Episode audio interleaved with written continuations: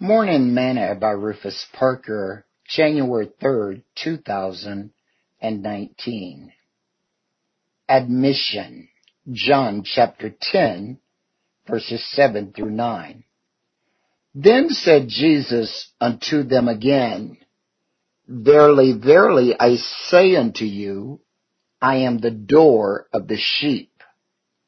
All that ever came before me are thieves and robbers but the sheep did not hear them. I am the door. By me, if any man enter in, he shall be saved, and shall go in and out and find pasture. Today's morsel.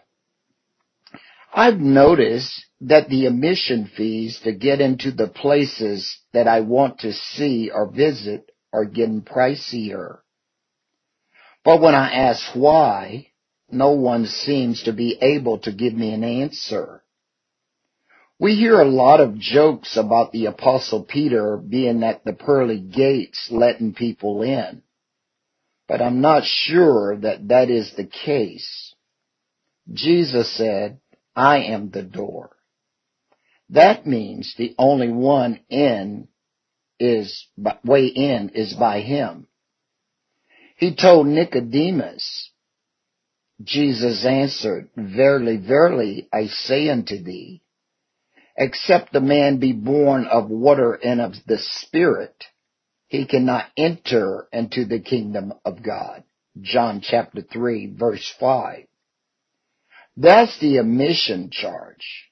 No one will just be able to waltz into heaven without being born again.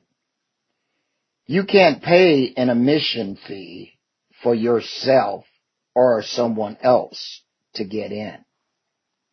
Sing this song with me today.